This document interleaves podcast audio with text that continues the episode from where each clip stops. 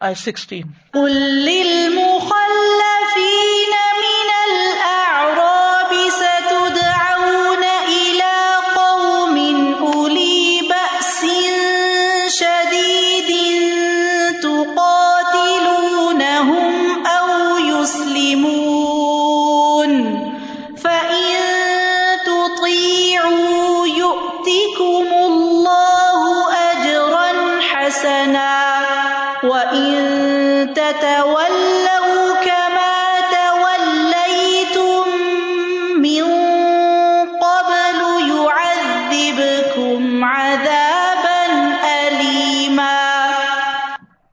بدویوں میں سے پیچھے چھوڑے جانے والوں سے کہہ دیجیے ان قریب تم ایک سخت لڑنے والی قوم کی طرف بلائے جاؤ گے۔ تم ان سے لڑو گے یا وہ مسلمان ہو جائیں گے۔ پھر اگر تم حکم مانو گے تو اللہ تمہیں اچھا اجر دے گا۔ اور اگر پھر جاؤ گے، جیسے تم اس سے پہلے پھر گئے، تو وہ تمہیں سزا دے گا، دردناک سزا۔ کل المخلفین مخلفین سے کہہ دیجیے یعنی جو سلح ادیبیہ سے پیچھے رہ گئے، ان سے کہہ دیجیے یعنی مکہ نہیں گئے تو اب ایک اور موقع تمہارے لیے آ رہا ہے۔ خیبر میں تو اجازت نہیں ملی، لیکن توبہ کا دروازہ کھول دیا گیا ان کے لیے اور کہا گیا کہ آئندہ اب جب دعوت دی جائے گی، ایک ایسی قوم سے جنگ کرنے کے لیے کہ جو بہت سخت جنگجو ہوگی، تو پھر اس وقت تم نکلنا اور جنگ کرنا، تو وہ تمہارے ہاتھوں یا مارے جائیں گے یا پھر مسلمان ہو جائیں گے۔ تو اس وقت تمہاری سچائی کا اندازہ ہو جائے گا۔ یہاں ان کو ایک طرح سے تسلی بھی دلائی جا رہی ہے کہ اگر غزوہ خیبر میں تمہیں غنیمتیں نہیں ملی، تو آئندہ غزبات میں شرکت کرنے کا اور غنیمتیں حاصل کرنے کا موقع دیا جائے گا۔ اور یہ اس وجہ سے بھی تھا کہ انہیں اطمینان ہو جائے کہ خیبر میں جانے سے جو روکا گیا، تو اس کا یہ مطلب نہیں کہ وہ اسلام سے نکل گئے ہیں۔ بلکہ اس کا ایک خاص سبب تھا جو پیچھے ذکر کیا گیا۔ تو آئندہ جس طرح دوسرے مسلمانوں کو جنگ کرنے کی دعوت دی جائے گی، تو انہیں بھی دعوت دی جائے گی۔ اور یہ ان کی اس دل شکنی کا مداوع کیا جا رہا ہے، جو ان کا دل ٹوٹا ہوگا کہ ہمیں خیبر میں نہیں جانے دیا۔ تو ان کو ایک خوشخبری دی جا رہی ہے کہ آئندہ تم اپنی کوتا کی تلافی کر سکتے ہو۔ اور پھر واقعی ہوا بھی یہ کہ آئندہ یہ لوگ غزوات میں شریک ہوئے۔ فتح مکہ کے موقع پر اسی لیے دس ہزار کا لشکر بنا تھا کہ یہ لوگ ساتھ چلے گئے تھے۔ جنگ ہنین کے موقع پر، جنگ تبوک میں بھی، جنگ یماما میں شریک ہوئے۔ اور کہا جاتا ہے کہ پھر ان میں سے کم ہی لوگ تھے جو پیچھے رہتے تھے۔ تو اس سے یہ پتا چلتا ہے کہ کبھی کبھی دنیا میں کسی چیز سے، کسی انعام سے، کسی نعمت سے جب انسان کو محرومی ہوتی ہے تو وہ بھی اس کے لیے سبق سیکھنے کا ایک موقع ہوتا ہے۔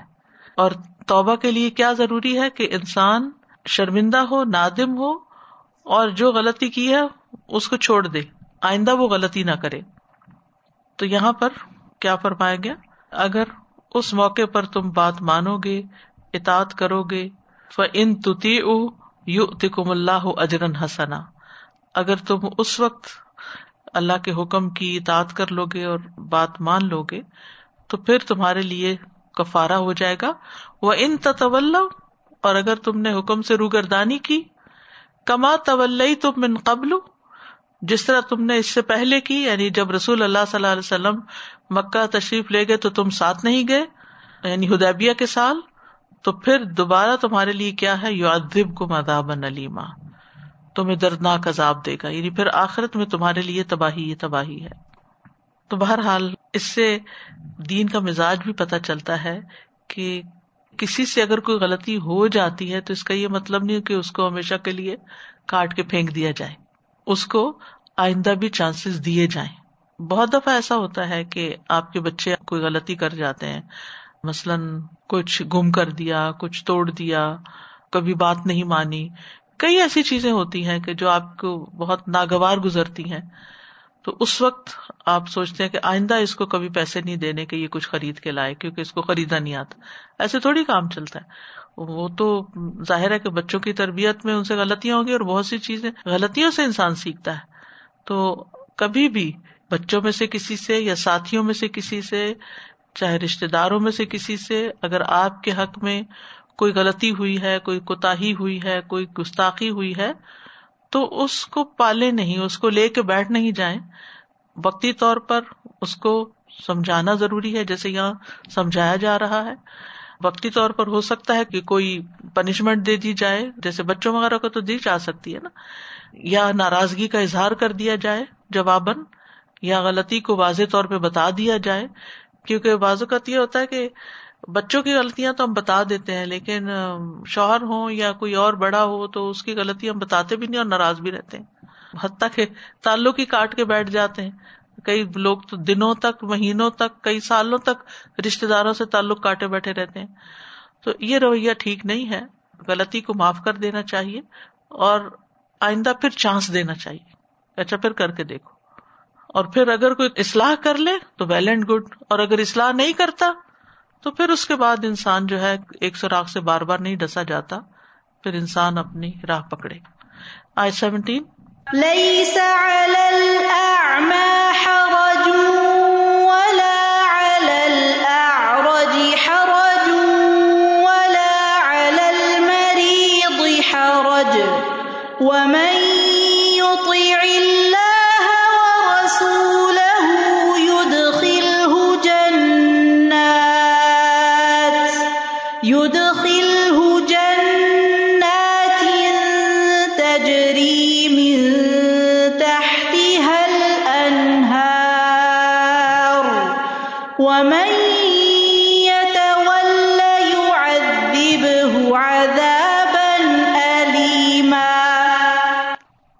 نہیں ہے اندھے پر کوئی تنگی، نہ لنگڑے پر کوئی تنگی، نہ بیمار پہ کوئی تنگی۔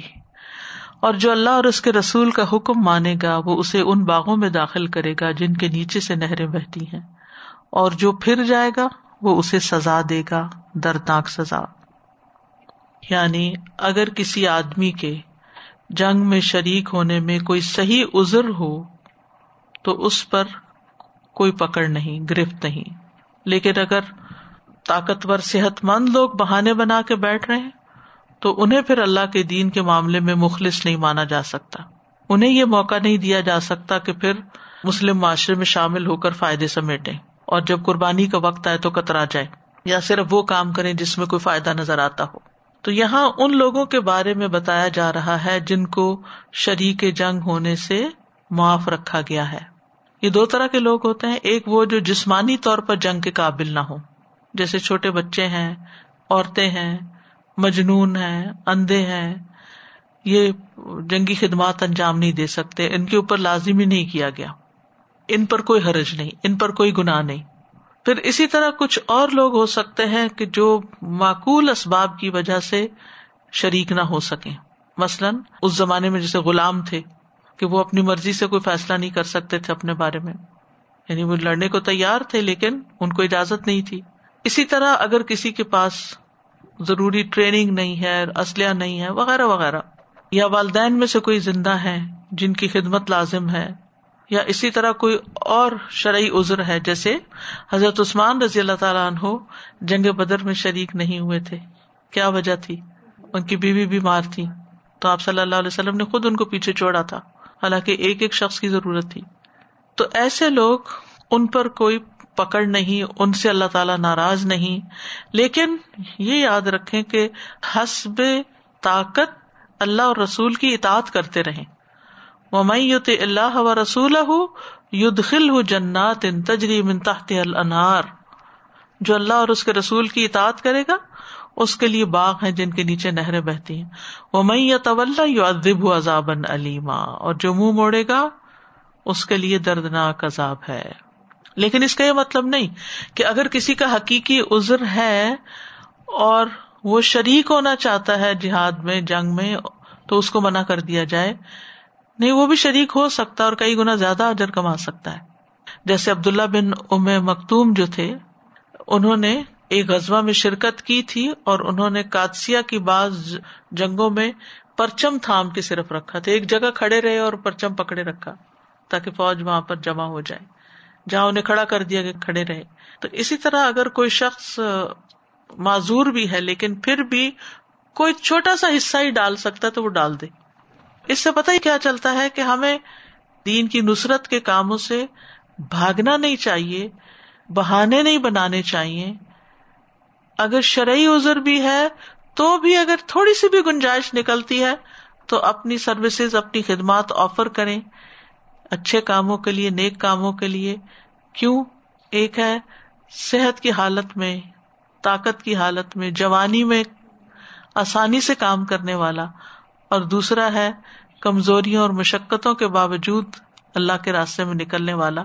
تو ابویسلی جو جتنی مشکل میں نکلے گا، اس کے لیے اتنا ہی بڑا اجر ہے۔ تو بہرحال یہاں آیت نمبر الیون سے سیونٹین تک آج ہم نے پڑھا اور ان آیات میں چند ایک سیکھنے کے سبق ہیں جن میں سے ایک یہ ہے کہ دل اور زبان کا اختلاف اہل ایمان کی صفت نہیں، وہ منافقت ہے۔ اور پھر ولی اللہ جنود السماوات ولاد ایک طرف انسانوں کے لشکر ہیں اور ایک طرف اللہ کے لشکر ہیں۔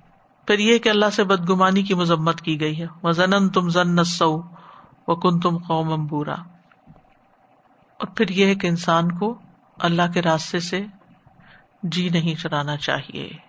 حت البسا اپنی خدمات آفر کرنی چاہیے۔ استاذ ام مکتوم ماشاء اللہ ان کی اتنی پرسنالٹی امپریسو ہے کہ جیسے آپ نے جنگ کے لیے فرمایا پھر ایک دفعہ نبی صلی اللہ علیہ وسلم کو مسجد کی امامت کے لیے بھی چھوڑ کے گئے تھے پیچھے سے۔ بلکہ مدینہ کے اس کے لیے۔ جی تو جیسے ہر وقت وہ ہر کی خدمت میں پیچھے رہ کے بھی ہیں تو پھر ایک ذمہ داری لے لی پیچھے رہنے والوں کے لیے۔ اور اگر یعنی اپنے حسب طاقت کچھ نہ کچھ جی کرتے رہنا چاہیے۔ جی وہی نا بس اللہ تعالیٰ وہی کہتے نا کہ کوشش سمجھ اللہ دے دے نا اگر بندے کو۔ استاذہ جی میں سوچی تھی کہ جو لاسٹ سورہ محمد اینڈ ہوئی تھی نا جس بات پہ وَإِن تَتَوَلَّوْ يَسْتَبْدِلْ قَوْمًا غَيْرَكُمْ ثُمَّ لَا يَكُونُوا أَمْثَالَكُمْ۔ اور اس کے بعد یہ جو سورہ فاتح اسٹارٹ ہوئی ہے ایسا لگتا ہے جیسے اسی بات کی تفصیل ہے۔ نہیں سنو گے تو تمہاری کوئی ضرورت نہیں ہے کوئی اور کو لے آئے گا وہ۔ میں سوچ رہی تھی، سبحان کہ اس اس میں کتنی جیسے آپ نے مینشن کیا نا منافقین کے بارے میں کہ ان کے قول ہی قول ہیں یعنی کہ ان کی جو خوبصورت باتیں۔ ایک تو وہ ڈسپشن والی کہ وہ ڈسیونگ کہ کہہ رہے کچھ ہے لیکن actually intended meaning completely different ہے. اینڈ دین سیکنڈ تھنگ جو گمان کے بارے میں کہ جو وسوسوں کی اور جو ایک ناٹ وسوسے ایکچولی جو آپ جس پہ ایڈمنٹ ہو گئے ہیں نا گمان تو ویسے جی تو یعنی اس پہ جم جانا اور مسلسل یہ چیز یو نو اپنے پر ڈیولپ کرنے کا بس یہی ٹروتھ ہے یہ سمجھنے لگنا کہ یہی وہ ہے۔ تو سوانا ہم سب کو کتنا اویئر رہنے کی ضرورت ہے کہ ہم اپنے گمان کو اپنی یعنی خیالات کو اسیس کرتے رہیں اور پھر یہ کہ ہم باتیں کس قسم کی کر رہے ہیں۔ استاذہ میں تو جب سے شروع ہوئی ہے نا سورہ مجھے اللہ تعالیٰ پہ اتنا وہ ہو رہا ہے کہ اللہ تعالیٰ دیکھیں صرف یہاں پہ بھی منل آرابی کی بات ہے کہ کچھ لوگ اللہ تعالیٰ منافقوں کو بھی ظاہر نہیں کر رہے اور اللہ تعالیٰ ہم سب یہ جو خزیت دنیا ہے نا استاذہ یہ اتنا اللہ تعالیٰ ہم سب کو یہاں کی رسوائی سے اور وہاں کی رسوائی سے۔ اور اللہ تعالیٰ نے پردے ڈال رکھے ہمارے ایبوں پہ اللہ تعالیٰ کا بڑا کرم ہے۔ کیونکہ جب ان کی بھی بات ہو رہی ہے کہ جو آپ صلی اللہ علیہ وسلم کے زمانے میں اور ان کے ساتھ کر رہے تھے اس کے باوجود اللہ تعالیٰ نے کسی کا نام نہیں ظاہر کیا تو اللہ تعالیٰ پہ بڑا پیار آتا ہے بس اللہ تعالیٰ ہم سب کو اچھی توفیق دے۔